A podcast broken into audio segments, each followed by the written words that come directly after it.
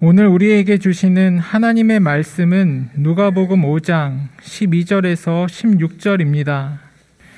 예수께서 한 동네에 계실 때에 몸에 나병 들린 사람이 있어 예수를 보고 엎드려 구하여 이르되 주여 원하시면 나를 깨끗하게 하실 수 있나이다 하니 예수께서 손을 내밀어 그에게 대시며 이르시되 내가 원하노니 깨끗함을 받으라 하신데 나병이 곧 떠나니라.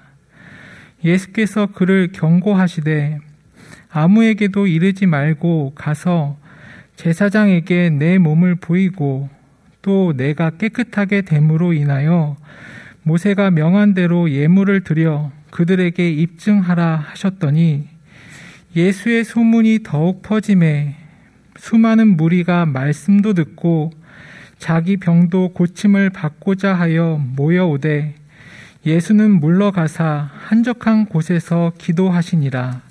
아멘. 우리 교회 첫 공동 단임 목회자로 사역한 김영준 목사님의 사임 소식을 안타까운 마음으로 전합니다. 김 목사님은 2019년 6월에 뇌경색이 찾아와서 치료와 회복을 위해 14개월 동안 병가와 질병 휴직 기간을 보냈습니다. 그리고 2020년 9월 복귀 이후 지금까지 1년 8개월간 주어진 사역을 감당했지만 건강이 완전히 회복되지 않았습니다. 새벽부터 시작되는 교역자의 사역과 담임으로서 그 역할을 충분히 감당할 건강이 허락되지 않아서 오늘 사임하게 되었습니다. 김영준 목사님의 건강과 앞길을 위해 그리고 공동 목회를 위해 기도해 주시기 바랍니다. 야곱의 자손이 애굽으로 들어갈 때 그 숫자는 불과 70명이었습니다. 하지만 430년 후 이스라엘 자손이 출애굽할 때의 숫자는 장정만 60만 명 가량이었습니다. 장정은 신체 건강하여 씩씩하게 걸을 수 있는 남자를 가리키는 말입니다.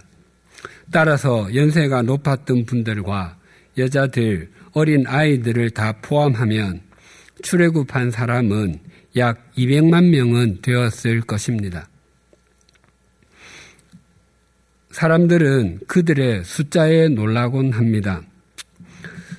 그러나 그보다 더 중요한 것은 그렇게 많은 사람이 하나님께서 보내어 주신 모세를 따라서 순종하고 떠났다는 것입니다. 만약 그들이 400년 이상을 광야에서 살다가 애굽으로 들어갔다면 금방 이해가 됩니다. 왜냐하면 애굽은 당시 세계 최강의 부국이었기 때문입니다. 그런데 이스라엘 자손들의 행보는 그와는 정반대였습니다. 이스라엘 자손은 비록 그들의 신부는 노예였지만 그들이 애굽에서 의, 식, 주를 걱정해야 했던 것은 아니었습니다. 그러나 그들은 의, 식, 주를 비롯한 아무런 보장이 없는 곳을 향해 떠났습니다. 그런데 이스라엘 자손의 출애 출애굽에 함께 했던 사람들이 있었습니다. 출애굽기 12장 37절과 38절이 이러합니다. 이스라엘 자손이 람셋을 떠나서 숲곳에 이르니 유아 외에 보행하는 장정이 60만 가량이요 수많은 잡족과 양과 소와 심이 많은 가축이 그들과 함께 하였으며 이스라엘 자손과 함께 수많은 잡족이 함께 출애굽했다고 증언합니다. 잡족은 혈통적으로 이스라엘 사람들이 자손이 아닌 사람들로 다양한 형태의 다른 민족을 뜻하는 말입니다. 그러나 그들도 광야 생활을 함께 했고 가나안 땅에 이르러서는 이스라엘을 구성하는 공동체의 일원이 되었습니다. 그러니까 이스라엘은 처음부터 혈연 공동체나 민족 공동체가 아니라 신앙 공동체, 예배 공동체였던 것입니다.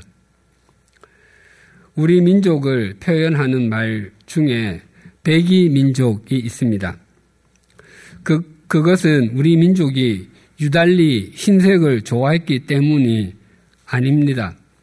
만약 그러했다면 지금도 거리의 절반 정도는 최소한 3분의 1은 흰 옷을 입고 다녔을 것입니다. 사실은 염색할 기술은 충분히 있었을지라도 사람들이 몹시 가난해서 그 비용을 감당할 수 없었기 때문이었습니다. TV 사극에서는 배우들이 깨끗한 흰옷을 입고 나오지만 실제는 그러하지 못했습니다. 한국의 주제, 즉 상주하는 선교사들이 들어오기 훨씬 전에 한국을 다녀간 선교사가 몇 명 있었는데 그 중에 한 분이 독일의 의사이자 목사였던 칼 귀틀라프입니다. 이분은 지금의 충청남도 보령시의 고대도 섬에 약 한 달 동안 머무르면서 주님의 기도를 우리말로 번역도 해주고 가난한 섬 사람들에게 감자씨를 주면서 심는 법과 재배법을 가르쳐 주기도 했습니다. 그때 기출라프 선교사는 섬 사람들의 머리와 입, 몸, 옷 등에서 나는 역한 냄새로 숨을 잘 쉴 수가 없었다고 합니다. 그래서 한국 사람들에게 가장 필요한 것 중에 하나가 비누라고 생각했습니다. 실제로 비누를 전해주지는 못했지만 꼭 비누를 주시도록 기도했다고 합니다. 또 지금은 거의 말하지 않지만 제가 초등학교 다닐 때만 해도 학교에서 자주 들었던 말 중에 하나가 단일 민족이라는 말이었습니다. 우리가 단일 민족이라는 것에 자부심을 가져야 한다고 자주 들었습니다. 사실 단일 민족일수록 타 민족에 대해 배타심이 많습니다. 지금은 지구촌의 시대라 날이 갈수록 다양한 민족, 다양한 국적의 사람이 함께 어울려 사는 시대가 될 것입니다. 이스라엘 자손이 민족 공동체만을 고집하지 않았던 것처럼 나와 다른 사람을 품는 것이 그리스도인이 가지는 바른 태도입니다. 기골 장대한 골리앗 앞에서 이스라엘의 군대는 마치 고양이 앞에 쥐와 같이 두려워하기만 하였고 아무것도 할 수 없는 지경이었습니다. 그때 청소년 다윗이 골리앗을 물리침으로 이스라엘 앞에 등장하게 되었습니다. 그리고 사울의 딸 미갈과 결혼함으로 부마가 되었습니다. 다윗은 사울 왕을 주군으로 모시는 충직한 장군이었고 왕의 사위였습니다. 게다가 종종 사울 왕의 정신이 온전하지 않았을 때는 그 앞에서 수금을 연주하는 음악 치료사이기도 했습니다. 그렇게 보면 다윗과 사울 왕은 굉장히 친밀한 관계, 또 굉장히 신뢰하는 관계이어야만 할 것 같습니다. 하지만 다윗이 블레셋 군대를 물리치고 돌아올 때 이스라엘 여인들이 춤추고 악기를 연주하며 노래를 불렀는데 사울 왕이 사울이 죽인 자는 천천히요 다윗은 만만이로다라고 했습니다. 사울 왕은 이 노래를 노래로 듣지 않고 문자 그대로 받아들여서 다윗을 정적으로 여겼습니다. 그래서 사울 왕은 온 이스라엘에서 뽑은 군인 3천 명을 데리고 다니며 다윗을 죽이려고 했습니다. 다윗이 그래서 다윗은 여러 동굴과 이 광야 저 광야를 전전해야 했습니다. 다윗이 아둘람 굴로 도망가 있을 때 그의 형제와 부모님 온 집안이 찾아왔습니다. 다윗이 왕의 정적이 되었기에 그의 가족들의 삶이 편안하지는 않았을 것입니다. 뿐만 아니라 환난당한 사람들과 빚진 사람들, 그리고 마음이 원통한 사람들 등도 400명이나 몰려왔습니다. 다윗은 자기 코, 즉 자기 콧물이 석자나 되는 상황이었습니다. 그러나 다윗은 그들을 무시하거나 외면하거나 내치지 않았습니다. 다윗은 그들 모두와 함께 했습니다. 그리고 다윗은 다윗과 함께하는 사람들의 숫자는 얼마 지나지 않아서 600명이 되었습니다. 그 사람들은 다윗이 사울 왕의 손을 피하는 것에 한계를 느껴 블레셋의 가드 왕에게로 갈 때에도 동행했습니다. 참 쉽지 않은 삶의 길이었습니다. 그런데 이 부분을 역대하 10 역대상 12장 22절은 이렇게 증거합니다. 그때에 사람이 날마다 다윗에게로 돌아와서 돕고자 함에 큰 군대를 이루어 하나님의 군대와 같았더라. 다윗이 자기에게로 오는 사람들을 거두어 주고 그들이 다윗과 동력하게 되자 하나님께서는 다윗과 또 그와 함께하는 사람들을 하나님의 군대로 여겨 주셨습니다. 그들은 그 후에 다윗이 임금이 되고 이스라엘을 통치하는데 중요한 역할을 했습니다. 이처럼 우리가 그리스도인으로 살아간다고 하는 것은 다른 사람을 내 삶의 공간에 포함시켜 주는 것입니다. 그래서 우리가 함께 성장하고 성숙해 가는 것이 바른 그리스도인의 삶입니다.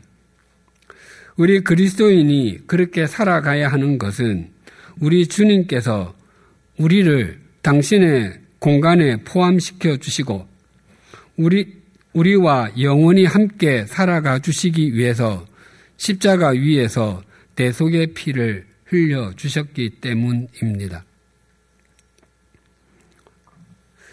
오늘 본문은 예수님께서 공동체의 일원으로 포함해 준 한 사람에 대해서 증거합니다.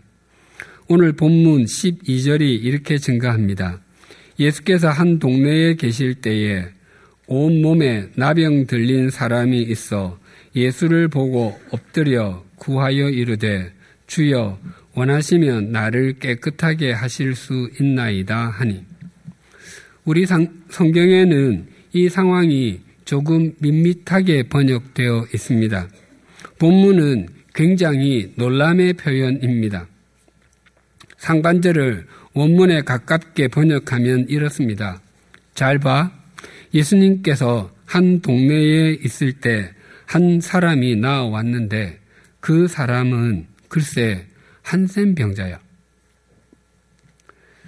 과거 우리나라에서도 한센 병자는 철저한 기피 대상이었습니다. 그래서 한센 병자를 빗대는 속담도 여러 개 있습니다. 속담이라 표현을 그대로 사용하겠습니다. 신장로 닦아놓으니까 문둥이가 먼저 지나간다는 애써 한 일을 가당치 않은 사람이 망쳐놓아 보람이 없게 된 경우나 기다리는 사람은 오지 아니하고 엉뚱한 사람이 오는 것을 비유적으로 이르는 말입니다. 또 문둥이 죽이고 살인 당한다라는 속담도 있는데 대수롭지 않은 일을 저질러 놓고 큰 화를 당하는 것을 비유적으로 이르는 말입니다. 그리고 문둥이 콧구멍에 박힌 마늘 씨도 파먹겠다라는 속담도 있는데 욕심이 사납고 남의 것을 탐내어 나랍게 구는 사람을 욕하는 의미로 사용되었습니다. 이런 표현은 한센 병자를 그만큼 천하게 여기고 그 인격 모독하는 것을 대수롭지 않게 여겼음을 보여주는 것입니다. 예수님 당시에 이스라엘에서도 한센 병자는 외면당했고 무시당했으며 격리되어 살아야 했습니다. 당시 이스라엘 주변 나라에서는 그렇지 않았는데 이스라엘에서는 유별났습니다. 엘리사 선지자 시대에 아람, 즉 시리아 의 군대 장관이었던 나아만 역시 한센 병을 앓고 있었습니다. 하지만 그는 전쟁에 나가 군사들을 진두 지휘하기도 했고 왕을 모시고 그들이 섬기던 신전에도 자유롭게 나아갈 수 있었습니다. 그러나 이스라엘에서는 불가능한 일이었습니다. 한센 병자의 규례에 대해서는 레위기 13장과 14장에 자세히 나와 있는데 한센 병자로 판명이 되면 가장 먼저 겪는 것은 격리였습니다. 당시 격리가 되는 규례가 세, 세 가지 있었습니다. 첫째가 시체를 만져서 부정하게 된 사람이고, 둘째가 유출병을 가진 사람이며, 셋째가 한센 병자였습니다. 그런데 그들 중에 시체를 만져서 부정하게 된 사람은 성전 또는 회막에 일정 기간 가까이 갈 수 없었고 유출병자는 성전과 레위인이 거주하는 지역에만 가까이 갈 수 없었습니다. 그러나 한센 병자는 성전과 레위인의 거주 지역에 가까이 갈 수 없었던 것은 말할 필요도 없고 이스라엘 백성의 거주지에서도 함께 살 수 없어서 성 밖에 살아야 했습니다. 그래서 한센 병자들은 들판에서 함께 거주하거나 산속 토굴에서 함께 지냈습니다. 예수님 당시를 다룬 영화 중에 벤허가 있는데 벤허의 여동생과 어머니가 한센병에 걸려서 산속의 바위 굴속에 거주하는 모습을 보여줍니다. 그리고 그들은 머리를 풀고 다녔고 의복의 가슴팍 부분을 찢고 다니며 부정하다라고 소리를 질러야 했습니다. 자신에게 가까이 오면 부정하게 되어서 성전에 나아갈 수 없기에 조심하라는 의미였습니다. 그들은 살아 있었지만 죽은 것이나 다름없는 그런 존재였습니다. 당시 한센 병자들을 더욱 힘들게 했던 것은 그 병의 원인이 하나님께서 내리시는 벌의 결과라고 생각했던 것이었습니다. 모세의 누나였던 미리암이 모세의 지력에, 지도력에 반기를 들었다가 한센 병자가 되었습니다. 또 나만 장군이 요단강에서 일곱 번 몸을 씻고 한센 병이 나은 후에 가지고 온 예물을 엘리사 선지자에게 주려고 했는데 받지 않았습니다. 그런데 엘리사 선지자의 종이었던 게하시가 그 예물을 엘리사 선지자 몰래 받았다가 한센 병에 걸렸습니다. 이처럼 구약 성경에는 징벌의 결과로 한센 병에 걸린 사람이 등장합니다.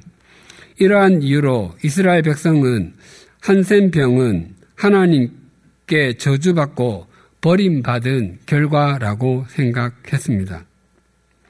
그래서 사람들은 한센 병에 걸린 사람들을 함부로 대우하고 심지어 돌을 던져 죽이기도 했습니다. 본문에 나오는 한센 병자는 몸의 한 부분에만 병세가 있었던 것이 아니라 몸, 온몸 전체가 한센 병으로 가득했습니다. 그러니 사람들의 반목이 얼마나 심했겠으며 그가 겪었을 좌절감은 또한 얼마나 컸겠습니까? 그런데 그가 예수님께 나왔습니다. 교우님들과 저와 같은 일반 사람이 예수님께 나왔다면 큰 일로 보이지 않을 수 있지만 한센 병자가 예수님께 나오는 것은 목숨을 걸어야 하는 일이었습니다. 사람들은 한센 병자와 접촉하기만 하면 부정한 자로 역임을 받아서 성전에 일정 기간 나아갈 수 없었기 때문에 그들이 다가오면 돌을 던지곤 했습니다. 그래서 이런 사람이 예수님께 나아왔다는 것 그 자체만 해도 대단한 일이었습니다. 12절을 제가 다시 봉독하겠습니다. 예수께서 한 동네에 계실 때에 온몸에 나병 들린 사람이 있어 예수를 보고 엎드려 구하여 이르되 주여 원하시면 나를 깨끗하게 하실 수 있나이다 하니 이 한센 병자가 예수님께 나아온 것도 대단한 일이지만 그의 고백은 훨씬 더 감동스럽습니다. 그는 주여 원하시면 나를 깨끗하게 하실 수 있습니다라고 고백했습니다. 한센 병자는 자기 몸에 있는 질병이 자신의 인생을 가로막는 최대의 장벽이었습니다. 이 사람의 꿈에도 소원은 한, 자신의 한센 병이 낫게 되는 것일 것입니다. 만약 우리가 이 한센 병자라면 예수님께 나와서 무슨 내용으로 간구했겠습니까? 예수님, 이 한센 병을 꼭 좀 고쳐주십시오. 이 병을 고쳐주시기만 한다면 제가 가지고 있는 모든 것, 아니, 제 평생을 주님께 드리고 주님을 따라다니며 발을 씻겨 드리겠습니다. 라고 말씀드리지 않겠습니까? 그런데 이 사람은 주여 원하시면 나를 깨끗하게 하실 수 있습니다라고 고백했습니다. 이것은 예수님께서 자신의 질병을 고칠 수 있는 능력을 가지고 있음을 믿는 것은 물론이고 자기 병의 치유 여부는 주님의 뜻에 달려 있다고 고백하는 것입니다. 사람은 자, 자신의 필요를 먼저 생각하는 것이 본능입니다. 이 한센 병자는 남을 생각할 겨를이 없는 사람입니다. 병이 낫는 것이 그 무엇보다도 최고의 소원, 최선의 일이었을 것입니다. 그럼에도 불구하고 그는 주님의 뜻을 먼저 구했습니다. 반대로 표현하면 주님이 원하시지 않으시면 저는 평생 한센 병자로 살 수밖에 없습니다라고 고백하는 것입니다. 사람들은 처음에는 하나님의 뜻을 구하다가도 결정적일 때 하나님의 뜻보다는 자신의 뜻을 구합니다. 사람들이 결정적인 순간에 자신의 뜻을 구하기 때문에 하나님의 뜻이 이루어지기를 기도하는데도 세상은 여전히 하나님의 뜻이 이루어지는 것이 아니라 욕망이 판을 치고 세속적인 가치관의 물결이 도도하게 흘러가는 것입니다. 그래서 저는 이 한센 병자의 믿음이 부럽습니다. 참으로 부럽습니다. 그의 병은 닮고 싶지 않지만 믿음은 본받고 싶습니다. 이 한센 병자처럼 우리의 인생에도 우리를 좌절하게 하는 일이 있을 수 있고 깊은 한숨을 쉬게 하는 일이 있을 수도 있습니다. 그것이 선천적인 것일 수도 있고 후천적인 것일 수도 있습니다. 남들보다 외모가 좀 덜할 수도 있고 능력이 덜할 수도 있습니다. 장애를 가질 수도 있고 사업이나 직장에 실패할 수도 있고 가정에 어려움이 있을 수도 있습니다. 그러나 그것 때문에 우리가 주님을 깊이 만나고 주님과 주님의 말씀에 순종하게 되었다면 그것은 우리에게 허락된 복이자 은총입니다. 그런데 오늘 본문에서 이 한센 병자가 예수님께 나왔다거나 그가 주님의 뜻을 구하는 믿음의 소유자였다는 것도 중요하지만 더 중요한 사실이 있습니다. 13절이 이렇게 증가합니다. 예수께서 손을 내밀어 그에게 대시며 이르시되 내가 원하노니 깨끗함을 받으라 하신데 곧 나병이 곧 떠나니라. 한센병은 당시 격리 조건 제1순위의 질병이었습니다. 그래서 사람들은 한센 병자들과 함께 있는 것 자체를 꺼렸고 가까이 하지 않는 것이 자랑거리였습니다. 그런데 예수님께서는 손을 내미시고 한센 병자의 몸에 손을 대시어 고쳐주셨습니다. 예수님은 천지 만물을 지으신 창조주 하나님이십니다. 그렇기 때문에 예수님께서는 이 사람의 한센병을 말씀만으로도 충분히 고쳐주실 수 있습니다. 예수님께서 가브나움 해당에서 귀신 들린 사람을 고쳐주실 때도 꾸짖어서 치유해 주셨고, 시몬의 장모의 중한 열병도 꾸짖어서 치유해 주셨습니다. 물론 다른 병자들에게 손을 얹어 치유해 주실 때도 있었습니다. 한센병은 격려의 병이기 때문에 당연히 꾸짖어서 치유해 주셔야 할 것만 같습니다. 그럼에도 예수님께서는 손을 내밀어 이 사람에게 대셨습니다. 왜 그렇게 하셨을까요? 오늘 본문과 동일한 내용을 담고 있는 마가복음 1장 41절과 42절에서 예수님께서 손을 내밀어 대신 이유를 이렇게 증거합니다. 예수께서 불쌍히 여기사 손을 내밀어 그에게 대시며 이르시되 내가 원하노니 깨끗함을 받으라 하시니 곧 나병이 그 사람에게서 떠나가고 깨끗하여 진지라. 예수님께서는 그 한센 병자를 불쌍히 여겼다고 증거합니다. 불쌍히 여기다의 헬라어 동사는 슈플랑크니조마이인데 이 단어는 창자, 내장에서 온 말입니다. 지난주 구역 성경 공부에서 솔로몬 왕의 재판에 대해서 나누었습니다.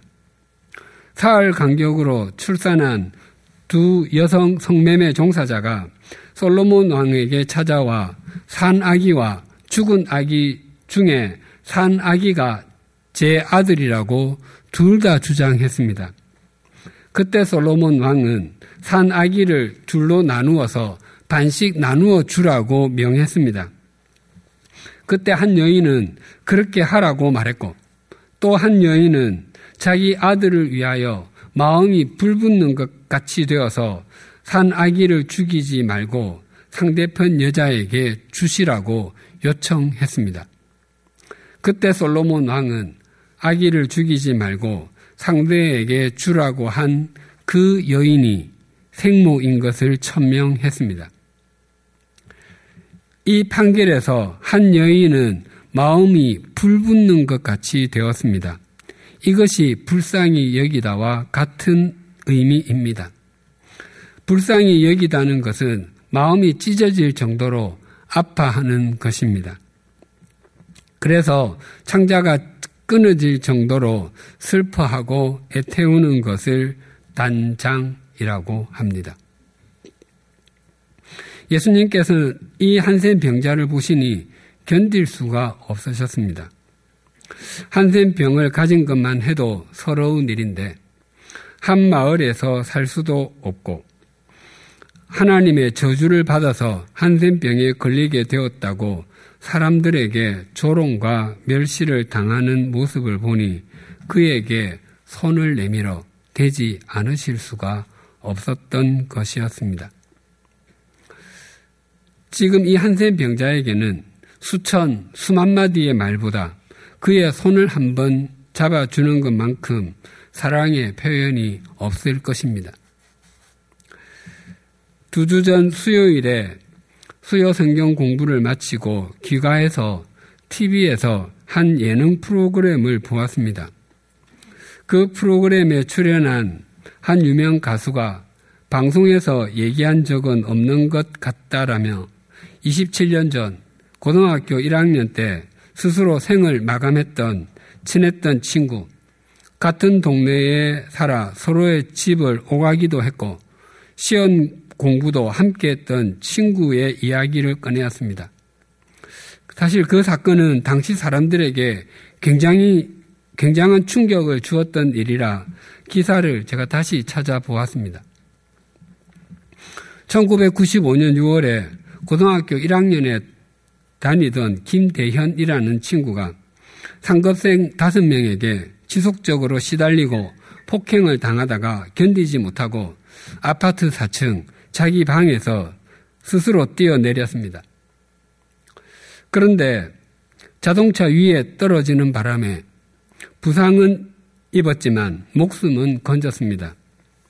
그런데 다친 몸을 이끌고 한층 더 올라가서 5층에서 다시 뛰어내려 스스로 목숨을 끊었습니다.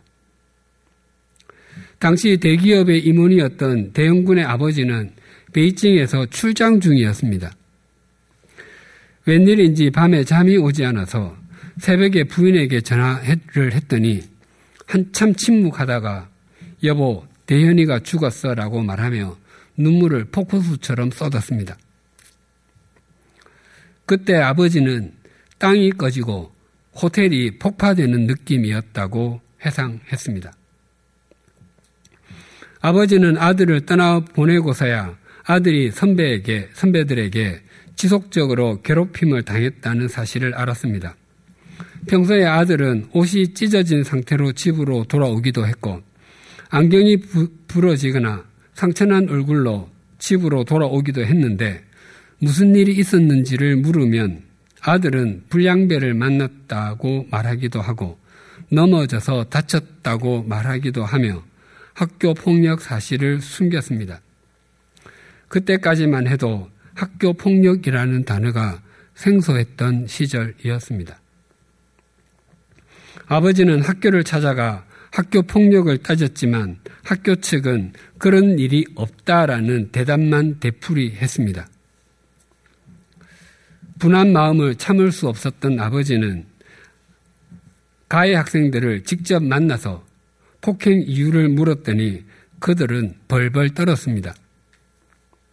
처음에는 복수할 마음이었지만 처벌하는 것이 능사가 아니라는 생각이 들었습니다. 하지만 다시는 이런 비극적인 죽음이 이 땅에서는 있어서는 안 되겠다고 생각했습니다. 그래서 아버지는 자청해서 아들이 학교 폭력을 당하다가 스스로 목숨을 끊었다는 사실을 알리는 언론 인터뷰를 했습니다. 그 인터뷰는 신문 한 면 전체를 다 채울 정도로 크게 보도되었습니다. 그랬더니 자기 아들도 자기 딸도 그랬다는 연락이 본물 터지듯이 왔습니다. 또한 돕겠다, 자원봉사하겠다고 연락한 사람도 적지 않았습니다.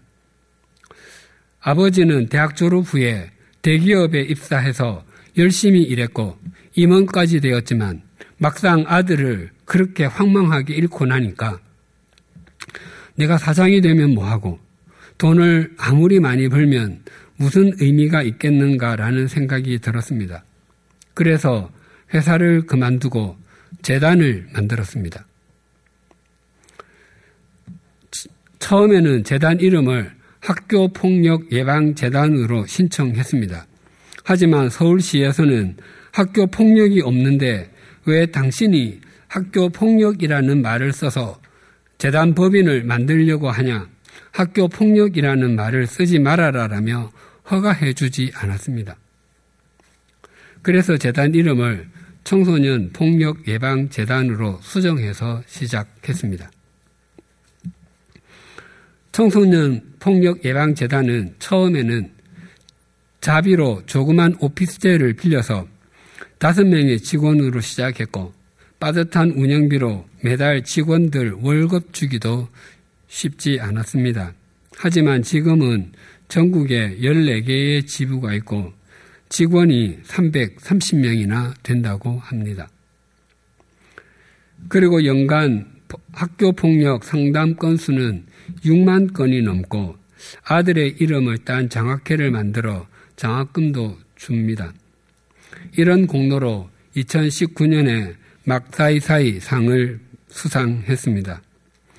이제 재단을 만들었던 아버지는 재단 이사장의 자리에 서서 은퇴했습니다. 그리고 젊은 사람들에게 이렇게 두 가지를 권면합니다. 첫째는 성적에 연연하지 말고 자신이 하고 싶은 것이 무엇인가 생각하고 그것을 멋지게 추구해 봐라 이고 둘째는 힘은 약한 사람을 괴롭히기 위해서 가진 것이 아니다입니다. 힘은 위기에 빠진 사람을 도와주기 위함이고 손을 내밀어 생명을 구하기 위해 사용하는 것이라고 말합니다.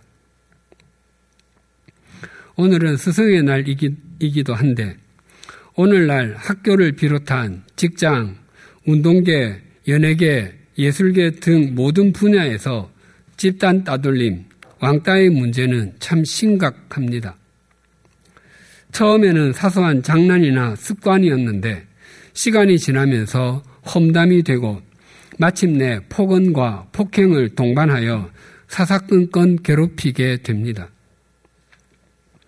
집단 따돌림은 반드시 사라져야 할 개인의 악이자 집단의 악입니다.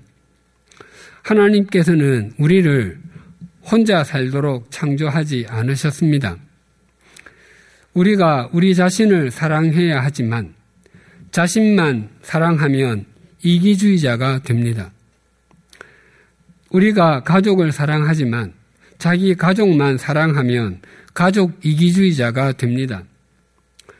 또한 우리가 우리 교회를 사랑하지만 우리 교회만 사랑하면 교회 이기주의자가 됩니다. 그리고 우리가 우리 나라를 사랑하지만 자기 나라만 사랑하면 자국 이기주의자가 됩니다. 자기 자신만 위하는 개인 이기주의나 가족만 위하는 자기 가족만 위하는 가족 이기주의, 자기 교회만 위하는 교회 이기주의, 자국의 이익만을 우선시하는 국가 이기주의는 단기적으로는 좋아 보일지 몰라도 오래 지나지 않아 무너지고 맙니다. 하나님께서 우리를 그렇게 살도록 창조하지 않으셨기 때문입니다. 그리고 자신만의 힘으로 지금의 모습이 된 사람은 아무도 없습니다. 누군가가 우리를 섬겨주고 세워주며 우리에게 손을 내밀어 주었기 때문입니다. 무엇보다도 우리 주님께서 우리에게 손을 내밀어 주셨기 때문에 우리가 영원한 생명을 얻게 되었고 현재 우리가 있게 되었습니다. 우리 모두 눈을 들어 주님을 바라봄으로 한센 병자에게 손을 내밀어 주신 우리 주님의 사랑을 더듬고 그 사랑을 본받아 또 다른 사람에게 손을 내미는 그리스도인이 되십시다. 그때 우리는 갈라질 대로 갈라지고 찢어질 대로 찢어진 우리 사회를 치유하는 주님의 통로가 될 것이고 그때 교회는 세상의 소금과 세상의 빛으로 다시 우뚝 세워지게 될 것입니다. 기도하시겠습니다. 하나님께서는 이스라엘 자손이 출애굽할 때에 수많은 잡족이 그들과 함께 나오게 하심으로 이스라엘이 혈연 공동체가 아니라 신앙 공동체가 되게 하셨습니다. 또한 하나님께서는 다윗에게 사회적으로 눌리고 소외된 사람들과 함께 하게 하심으로 그들을 하나님의 군대로 여겨주셨고 그들을 이스라엘을 세워가는 통로로 삼으셨습니다. 우리가 그리스도인이 되고 하나님의 자녀로 살아간다고 하는 것은 누군가를 위해 손을 내미는 것임을 잊지 않게 하여 주시옵소서. 나 자신과 내 가족, 우리 교회, 내 우리 나라를 사랑하되 그것만 사랑하는 이기주의자가 되지 않게 하여 주시옵소서. 주님께서 우리같이 형편없는 존재에게 손을 내밀어 주시고 또 주님께서 함께 해 주셨다는 것을 늘 잊지 않게 하여 주시옵소서. 특별히 오늘날 학교와 직장 등 우리 사회 곳곳에 집단 떠돌림과 같은 일이 참 많습니다. 주님이 손을 내미시는 은총을 받은 우리 그리스도인이 삶의 자리에서 다양한 사람들에게 손을 내밀게 하여 주시옵소서.